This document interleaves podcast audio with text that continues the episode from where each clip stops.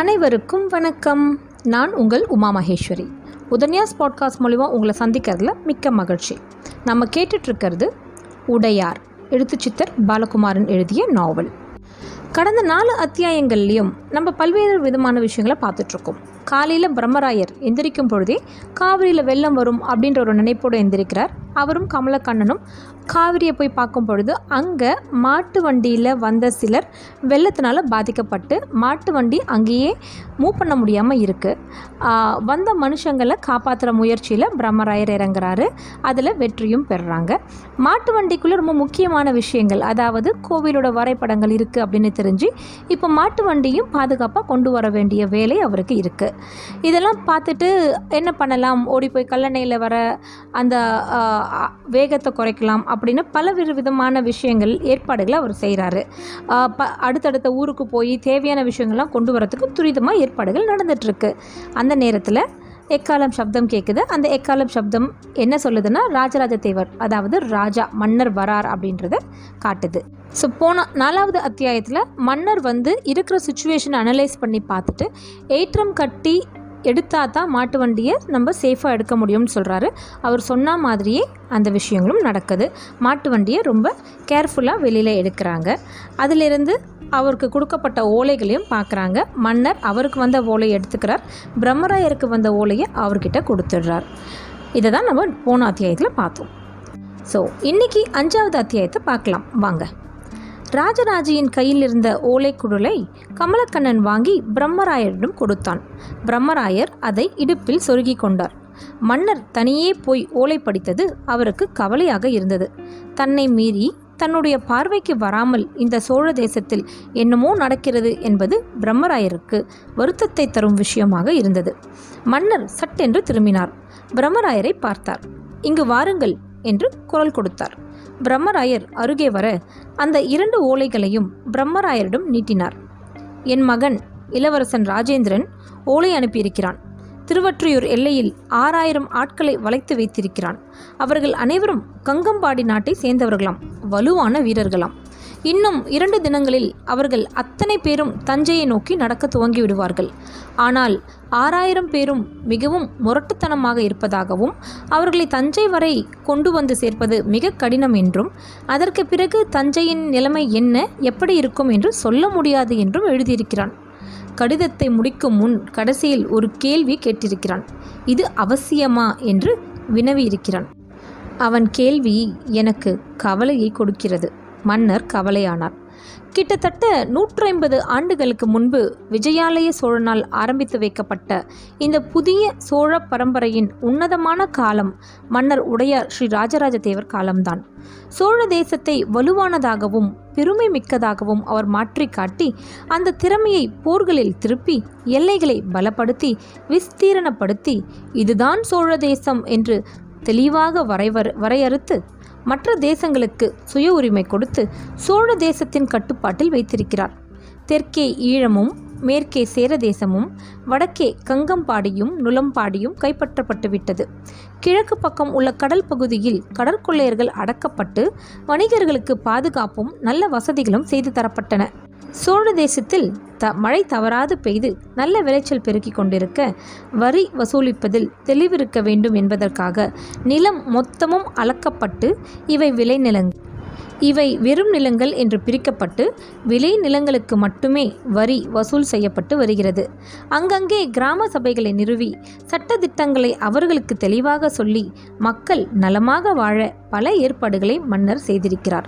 கிராம சபையாரின் தீர்ப்பு சரியில்லை என்று சொன்னால் கிராம மக்கள் மேல்முறையீடு செய்யவும் முடியும் என்று வசதிகள் செய்திருக்கிறார். எவர் மனமும் தன்னால் நோகக்கூடாது என்று சிந்தித்து செயல்பட்டு கொண்டிருக்கிறார். மக்கள் நன்றாக இருக்க வேண்டும் என்பதற்காக மட்டுமல்லாமல் சோழ தேசத்தின் பெருமை கால காலமாக நின்று நிலைத்திருக்க வேண்டும் என்று தீர்மானித்து இதுவரை எவருமே செய்திராத ஒரு சாதனையை தான் செய்ய வேண்டும் என்று ஆசைப்பட்டிருக்கிறார். நான்கு பனை உயரமுள்ள ஒரு கற்றலியை பாறை கற்களினால் ஆன கோவிலை நிறுவ வேண்டும் என்று ஆசையாக இருக்கிறார். எந்த சிற்பியை பார்த்தாலும் அதை பற்றி தான் பேசுகிறார். எந்த வணிகரை பார்த்தாலும் இதை பற்றி தான் கேள்வி கேட்கிறார். இப்படி ஒரு கோவில் எழுப்பினால் அதில் உம்முடைய பங்கு என்ன? என்று மன்னர் வணிகரை பார்த்து கேட்க எது வேண்டுமானாலும் தருகிறேன் என்று வணிகர்கள் மன்னரிடம் சொல்வார்கள். மன்னர் அவர்கள் கைகளை கோர்த்து கொள்வார். சிற்பிகளை முதுகில் தட்டி பாராட்டுவார். பாணர்களையும் படகோட்டிகளையும் போர்க்கருவிகள் செய்யும் கம்மாளர்களையும் சுற்றி உட்கார வைத்து தானும் உட்கார்ந்து கொண்டு தன்னுடைய கனவு என்பதை பற்றி விவரிப்பார். அவர்கள் முரட்டு கூச்சலோடு மன்னரை வாழ்த்துவார்கள். என்ன செய்ய வேண்டும் சொல்லுங்கள் என்று குரல் கொடுப்பார்கள். உங்களின் வலுவான தோள்கள் வேண்டும் என்று மன்னர் பதில் சொல்வார். புரியவில்லையே என்று அவர்கள் சொல்ல பெரும் கற்களை நீங்கள் தூக்கி வர வேண்டியிருக்கும். எனக்காக அல்ல தென்னாடுடைய சிவனுக்காக என்று சொல்லுவார். ஜனங்கள் மகிழ்ச்சியில் மறுபடியும் ஆரவரிப்பார்கள். ஆனால் மன்னரே நான்கு பனை உயரமுள்ள கோவிலை மனிதர்களால் கட்ட முடியுமா? அதுவும் கற்கோவில் என்று சொல்கிறீர்களே செங்கல் மீது செங்கல் வைத்து அடுக்குவதென்றால் செய்துவிடலாம். கருங்கல்லை நான்கு பனை உயரம் எப்படி தூக்கி போவது? என்று மக்கள் கேட்பார்கள். நீங்கள் தான் யோசனை சொல்ல வேண்டும். என்ன செய்தால் நான்கு பனை உயரத்திற்கு ஒரு கோல் உயரமும் ஒரு கோல் அகலமும் ஒரு கோல் கனமும் உள்ள கல் மேலேறும்? கேள்வி கேட்பார். ஒரு கோல் கனமுள்ள கல்லா? மக்கள் வியப்பார்கள். சிலர் கை விரித்து மனசுக்குள் அளப்பார்கள். சிலர் பதினாறு தப்படிகள் நடந்து மண்ணில் கோடு போடுவார்கள். பதினாறு காலடிகள் கொண்டது ஒரு கோல். மண்ணில் வரைந்ததை நீல அகலம் கணக்கிட்டு இத்தனை கணத்தை எப்படி தூக்குவது? என்று பிரமித்து போய் நிற்பார்கள். தூக்கத்தான் வேண்டும். அப்படிப்பட்ட ஒரு கோவில் கட்டத்தான் வேண்டும் என்று மன்னர் உறக்க சொல்வார். சரி என்று மக்கள் தலையாட்டுவார்கள். எப்படி முடியும் என்று புரியாமல் விழிப்பார்கள். இப்படி ஒரு கோயில் கட்ட முடியுமா என்ற கேள்வி எல்லார் மனதிலும் இருந்தது. ஆனால் இளவரசர் ராஜேந்திரன் மட்டும் இந்த கேள்வியை வேறு விதமாக கேட்கிறார். இது அவசியம் தானா இது மிகப்பெரிய கேள்வி. மன்னர் மட்டும்தான் இதற்கு பதில் சொல்ல வேண்டும். ஆனால் தகப்பன் இந்த கோவிலை கட்ட வேண்டும் என்று பிடிவாதமாக இருக்க மகன் இது அவசியம்தானா என்று கேட்பது அரசியல் வட்டாரத்தில் நல்ல விஷயம் அல்ல பிரம்மராயரே என்று மக் மன்னர் அடிக்குரலில் அழைத்தார். பிரம்மராயர் மன்னா என்று அவரை நோக்கி குனிந்தார்.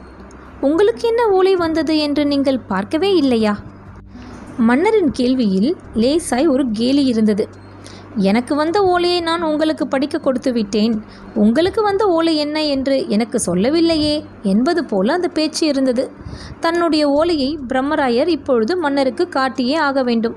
அதைவிட முக்கியம் யாருக்கும் தெரியாமல் ராஜராஜை இருப்பில் மறைத்து வைத்திருக்கிற இன்னொரு ஓலையின் விஷயம் என்னவென்று மன்னர் போவதற்குள் படித்துவிட வேண்டும்.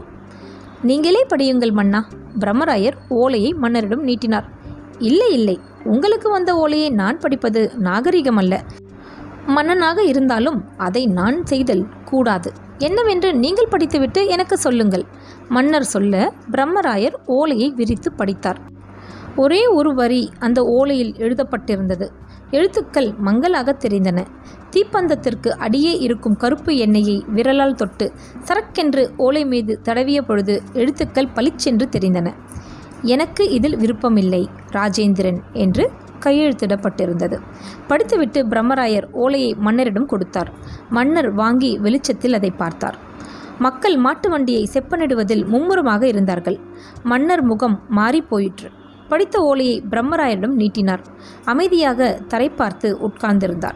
சட்டென்று தலையை உதறி என்ன? மாட்டு வண்டியை சரி பண்ண முடியுமா? முடியாதா? என்று உறக்க கேட்டார். மக்களை நோக்கி நடந்தார். மன்னரின் கவலை இப்பொழுது மனதிற்குள் போய்விட்டது. முகம் கவலையை மறைத்து கொண்டு மக்களோடு சகஜமாக பேச துவங்கிவிட்டது என்பதை பிரம்மராயர் புரிந்து கொண்டார். எதற்காக இளவரசர் ராஜேந்திரர் கோவில் கட்டுவதை பற்றி இத்தனை எதிர்ப்பு காட்ட வேண்டும் என்று மருகினார். மெல்ல மரத்தடிக்கு போய் ராஜராஜி எங்கே என்று தேடினார். ராஜராஜி அவர் வருவதை பார்த்து அருகே வந்தாள். இடுப்பில் இருந்த மிகச்சிறிய குழலை எடுத்து அவரிடம் நீட்டினாள். அவர் அதை வாங்கி கொண்டார். மயிலை திருவல்லிக்கேணி வணிகர் எழுதியிருந்த ஓலை அது. திருவற்றியூரில் ஆறாயிரம் கங்க வீரர்களை சவுக்கு நுனியில் இளவரசர் ராஜேந்திரர் வைத்திருக்கிறார். அவர்களை பாதி உணவு கொடுத்து அடித்து மிரட்டி ஒரு கட்டில் வைத்திருக்கிறார். அவர்களை தஞ்சைக்கு கொண்டு போக எண்ணம் கொண்டிருக்கிறார். அவர்கள் தஞ்சைக்கு வந்தால் வெகு நிச்சயமாக கலவரம் வரும். தஞ்சையில் கலவரம் செய்ய வேண்டுமென்று அவர்களில் பலர் திட்டமிட்டு கொண்டிருக்கிறார்கள். எப்பொழுது தஞ்சை போகலாம் என்று கூச்சலிட்டு கொண்டிருக்கிறார்கள். ஆறாயிரம் வீரர்கள் தஞ்சைக்குள் நுழைந்தால் என்ன ஆகும் என்று சிந்திக்க வேண்டும் என்று அவர் எழுதியிருந்தார். பிரம்மராயர் கவலையானார். ஓலையை வேட்டி மடிப்பில் சொருகிக் கொண்டார். குழலை ஆற்றில் வீசினார். ராஜராஜி இந்த ஓலை கொடுத்ததை எவருக்கும் சொல்லாதே மறந்துவிடு என்று அவளுக்கு கட்டளையிட்டார். இவை அனைத்தையும் தொலைவிலிருந்து கவசப்படை வீரன் ஒருவன் இருட்டில் நின்றபடி பார்த்து கொண்டிருந்தான். அவன் பெயர் கடுவன்காரி. சோழ இளவரசர் ராஜேந்திரரின் ஒற்று ஒற்றல் படையில் முக்கியமான ஆள். உடையார் ஸ்ரீ ராஜராஜ தேவரின் ஒரே மகனான ராஜேந்திரர் சோழ எல்லைகளை பலப்படுத்தும் எண்ணத்தோடு காஞ்சியில் குடியிருந்தார். திருஎவ்வலூருக்கு அருகே உள்ள திருவாலங்காடு அவருக்கு பிடித்த இடமாக இருந்தது. சுந்தரர் சிறிது காலம் வசித்து வந்த திருவற்றியூர் அவருக்கு மயக்கமான இடமாக இருந்தது. ஆளாள சுந்தரர் எங்கே நின்றிருப்பார்? எங்கே நின்று பறவையாரை பார்த்திருப்பார்? இறைவன் இருப்பதாக சொன்ன மகிழமரம் எங்கே என்று அவர் அங்கே தேடுவார். ஆளாள சுந்தரை பற்றி புலவர்களோடும் சிவனருட் செல்வர்களோடும் விவாதத்தில் இறங்குவார். படைத்தலைவர்களும் அதில் கலந்து கொள்வார்கள். திருமணம் செய்து கொள்ளாதே என்று இறைவன் தடுத்து இழுத்தான். திருமண கோலத்தில் இருந்தவரை அழைத்து வந்திருக்கிறான். ஆனால் பறவையார் என்கிற தேவரடியாரையும் சங்கிலியார் என்கின்ற வணிகப் பெண்ணையும் இறைவன் முன்வந்து சேர்த்து வைத்திருக்கிறான். இதற்கு என்ன பொருள்? சங்கிலியார் என்கின்ற பெண் வேண்டுமென்று சுந்தரர் கே இறைவனை கேட்க இறைவன் மானுட உருவெடுத்து தூது போயிருக்கிறான். அப்படி என்ன அந்த சுந்தரர் உயர்வு? இறைவன் கொஞ்சி கொஞ்சி கொண்டாடும் அளவுக்கு சுந்தரரின் உயர்வுதான் என்ன? தயவு செய்து சபை சிந்திக்க வேண்டும். எனக்கு மிக சரியான பதிலை அடுத்த முறை கூடும் பொழுது சொல்ல வேண்டும் என்பார். இளவரசர் ராஜேந்திரருடைய அந்த கூட்டத்தில் படைத்தளபதிகள் இருப்பார்கள். ஆனால் இலக்கிய சபையில் படைத்தளபதிகள் வாய் திறந்து பேச மாட்டார்கள். ஈட்டியை அல்லது உடைவாளை நெஞ்சில் போட்டு கை கட்டிய வண்ணம் சபையின் பேச்சுக்களை உன்னிப்பாக கவனித்துக் கொண்டிருப்பார்கள். இலக்கிய சபை கலைந்ததும் புலவர்களும் சிவனருட் செல்வர்களும் வெகு தூரம் போனதும் இளவரசர் ராஜேந்திரர் படை வீரர்களோடு விவாதம் செய்ய ஆரம்பிப்பார்கள். இளவரசர் ராஜேந்திரருக்கு நெருக்கமாய் உடம்பெல்லாம் நரைத்த எழுபது வயது கிழத்தளபதியும் இருபது வயது மெய்க்காப்பாளனும் இருப்பார்கள். அவரோடு ஒரே பந்தியில் உட்கார்ந்து உண்பார்கள். காட்டு வழிகளில் அவரை நடுவே படுக்க வைத்து இவர்கள் சுற்றி படுத்து உறங்குவார்கள். அவர் குளிக்கும் பொழுது குளித்து அவர் கோயிலுக்கு போகும்பொழுது கோயிலுக்கு போய் அவர் ஆடும்போது ஆடி மிக நெருப்ப நெருக்கமாய் இருந்தார்கள். இளைய மெய்க்காப்பாளன் தொடையில் தலை வைத்து ராஜேந்திரர் இளைப்பார எழுபது வயது கிழத்தளபதி கால் பிடித்து விடுவார். குளிக்கும் பொழுது முப்பது வயது வாலிபர் முதுகு தேய்த்து விடுவார். ஐம்பது வயது குண்டோதரன் ஒருவன் உணவை பக்குவம் பார்த்து செய்து கொடுப்பான். இளவரசர் ராஜேந்திரரால் ஓய்வாக இருக்க முடியாது. காஞ்சிபுரத்திலிருந்து திருவாலங்காடு.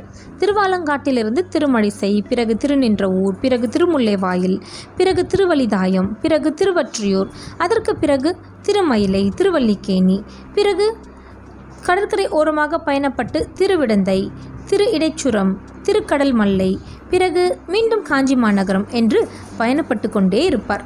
அழுக்காது பயணப்படுபவர்களால் மட்டுமே ராஜேந்திரருடன் இருக்க முடியும். மனைவி குடும்பம் குழந்தை வீடு வயல் எல்லாம் மறந்துவிட்டு எந்நேரமும் போர் நினைப்பாக இருக்கிற மறவர்களால் தான் இளவரசர் ராஜேந்திரரோடு தாக்குப்பிடிக்க முடியும். எப்பொழுதும் கேள்விகளோடே சுற்றும் அந்த இளைஞர் தகப்பனை விட்டு விலகி இருக்கவே விரும்பினார். அந்த இளைஞர் தம் படை வீரர்களை மகிழ்விப்பதை பெரிதும் விரும்பினார். என் படை வெறும் குடிக்கார கும்பல் அல்ல கொள்ளை கூட்டம் அல்ல. அவர்கள் சிவனருட் செல்வர்கள். வாழ்வின் அனைத்தையும் புரிந்து திருநீறு பூசுபவர்கள். அதே சமயம் வாழ்வை அனுபவிப்பதில் எந்த குறையும் வைக்காதவர்கள் என்பார். சோழ தேசத்தில் படைகள் நடந்துதான் போகும். ராஜேந்திர சோழரின் படைகள் மட்டும் எப்பொழுதும் ஓடிக்கொண்டே இருப்பவை. நிற்காமல் மூன்று காதம் நான்கு காதம் ஓம்! ஓம் என்று மூச்சுரைத்து கொண்டே அவர்களால் ஓட முடியும். கால் நாழிகை வேல் கம்பு ஊன்றி நின்றால் போதும். களைப்பு பறந்துவிடும். கலைப்பு மனம் சம்பந்தப்பட்ட விஷயம். தலைவனாக இருப்பவன் தன் கீழே உள்ள படை வீரர்கள் ஒவ்வொருவரையும் கவனிக்க கலைப்பும் கவலையும் அந்த படையை அண்டுவதே இல்லை. படை வீரர்கள் கலைப்பை போக்கத்தான் இலக்கிய உபன்யாசம் கோவில் வழிபாடு ஹோமம் வேத கோஷம் சில சமயம் மிதமிஞ்சிய ம- மதுபானம் அருந்துதலும் பிசாசு கூத்தும் கூட நடைபெறும். ராஜேந்திரர் தன் மடியில் தலை வைத்து உறங்க மாட்டாரா என்று படைவீரர்கள் ஏங்குவார்கள். தன் தோளில் கால் வைத்து அவர் குதிரையேற மாட்டாரா என்று அலைவார்கள். அவரோடு விவாதத்தில் இறங்க விரும்புவார்கள். அவரிடம் பல ஆயிரக்கணக்கான சோழ வீரர்கள் அடிமைப்பட்டு கிடக்கிறார்கள். கடுவன்காரி இளவரசர் ராஜேந்திரரின் அன்படிமை. சோழ தேசம் மகோன்னதமான ராஜராஜரை ஈன்றுவிட்டது. அந்த மகோன்னதமான அரசருக்கு மிக மகோன்னதமான ஒரு இளவரசர் பிறந்திருக்கிறார். பரத கண்டத்திலேயே இப்படி ஒரு அரசர் வாழ்ந்ததில்லை என்ற பெயரை இளவரசர் ராஜேந்திரர் தட்டி போக போகிறார். சரித்திரத்தில் அழியாத புகழை பெறப்போகிறார் என்று கடுவன்காரி திடமாக நம்பினான். கடுவன்காரி திருவற்றியூர்காரன். பரதவர் இனத்தை சேர்ந்தவன். தஞ்சையை தெரிந்து கொண்டு வா என்று அனுப்பியிருக்கிறார். வெகு நைச்சியமாக சில அதிகாரிகளின் உதவியுடன் கடுவன்காரியை ராஜராஜ சோழரின் கவசப்படையில் சேர்த்துவிட்டார் கடுவன்காரியின் முக்கிய வேலை மாமன்னர் ராஜராஜரை வேவு பார்ப்பது. அவரை சுற்றி நடப்பவைகளை பதினைந்து நாட்களுக்கு ஒரு முறை ராஜேந்திரருக்கு ஆட்கள் மூலம் தகவல் அனுப்புவது.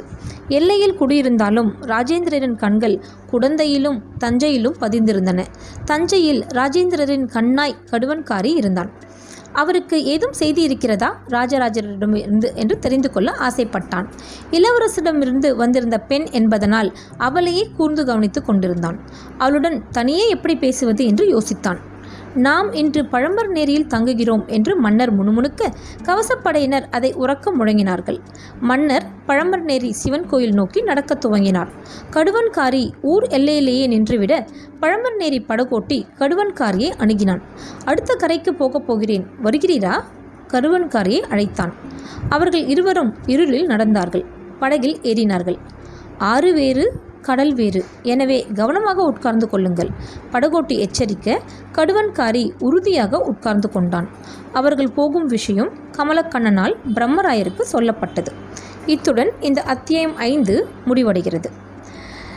இந்த அத்தியாயம் ஐந்தில் நிறைய விஷயங்களை நம்மளால் தெரிஞ்சுக்க முடியுது. அதாவது கடுவன்காரி அவனுடைய மைண்டில் இருக்கிற அந்த தாட்ஸ் மூலயமா நமக்கு ஒரு பெரிய விஷயத்தையே எழுத்தாளர் சொல்கிறார் கடுவன்காரி யாருன்னு சொல்லிட்டு இம்மீடியட்டாக ராஜேந்திரரை பற்றி நிறைய விஷயங்களை சொல்லிகிட்ருக்கார் ரொம்ப இதை நினச்சி பார்க்கும்போது ரொம்ப சந்தோஷமாக இருக்குது அதாவது இதுக்கு முன்னாடி ஹிஸ்டாரிக்கலில் நீங்கள் பார்த்தீங்கன்னா ஒவ்வொரு ராஜாக்களும் தன் படைகளை எப்படி நிர்வகிக்கிறார்கள் அப்படின்றத பார்க்கலாம். இதில் ஒரு படை அப்படின்னாலே அது வந்து ரொம்ப கஷ்டப்படுத்தும் மக்களை அப்படிங்கிற மாதிரி. ஏன்னா அவங்க எல்லாமே ரொம்ப ரஜஸ் குணம் உடையவர்கள். ராட்சசமாக இருப்பாருங்க அப்படின்னு சொல்லுவாங்க. ஆனால் ராஜேந்திரரோட படையை அவர் எவ்வளோ அழகாக நிர்வகிக்கிறார் அப்படிங்கிறத பார்க்கும்பொழுதே நம்ம தமிழர்களாக இருக்கிறதுக்கு ரொம்ப பெருமைப்பட வேண்டும். கண்டிப்பாக. ஏன்னா அவர் சொல்கிறார் பாருங்கள் சிவனடி சிவனடியார்களாக இருக்கணும். சிவனருட் செல்வர்களாக இருக்கணும். அதே மாதிரி ஓடும்பொழுது கூட ஓம் ஓம் அப்படின்னு சொல்லிட்டு அவங்க ஓடுறாங்க. ஸோ எவ்வளோ விஷயங்கள் உள்ளே கொண்டு போகிறாங்க வெறும் இவங்க படை வீரர்கள் இவங்களோட வேலை வந்து சண்டை போடுறது ஆட்களை கொல்றது எதிரிகளை கொல்றது மட்டும் இல்லாமல் அவங்க மனசுக்குள்ள இந்த ஸ்பிரிச்சுவாலிட்டி அதையும் உள்ளே கொண்டு போகிறார் அப்படிங்கிறத ரொம்ப அழகாக சொல்கிறாங்க அட் த சேம் டைம் மதுபான மருந்துதல் பிசாசு கூட்டம் இதெல்லாமே நடைபெறும் அப்படின்றத கூட சொல்கிறாங்க இன்னொரு ஒரு இன்ட்ரெஸ்டிங்கான விஷயம் போன அத்தியாயத்தில் ராஜராஜ சோழர் அரசர் அந்த தன்னுடைய ஓலையை எடுத்துக்கிட்டு பிரம்மராயருக்கு ரொம்ப அழகாக அவரோட ஓலையை கொடுத்துட்றாரு. ஆனால் இந்த அத்தியாயத்தில் பாருங்கள் கொஞ்சம் சர்க்காஸ்டிக்காக சொல்லி ஆக்சுவலாக அந்த விஷயம் என்னன்னு அவர் தெரிஞ்சுக்கிறாரு. ஸோ பேசிக்காக இதை இந்த நாவலை படிக்கும்பொழுதே பார்த்திங்கன்னா சோழர்களுடைய அட்மினிஸ்ட்ரேஷன் ஸ்கில்ஸ் நமக்கு வந்து நல்லாவே புரிப்படுது. இளவரசர் ராஜேந்திரர் சுந்தரரை பற்றி யோசிக்கும் பொழுது அதாவது இவரோட லவ்வுக்கு கடவுளே வந்து தூது போயிருக்கிறார். அப்படி என்ன அவர் வசதி? அப்படின்னு கேட்கும் பொழுது நமக்கும் சுந்தரரை பற்றி இனி நிறைய தெரிஞ்சுக்கணும்னு ஒரு ஆசையும் எழுது இல்லையா? இன்னும் சுவாரஸ்யமான விஷயங்கள் நிறைய இருக்குது நம்ம நாளைக்கு அடுத்த எபிசோட பார்ப்போம். நன்றி வணக்கம்.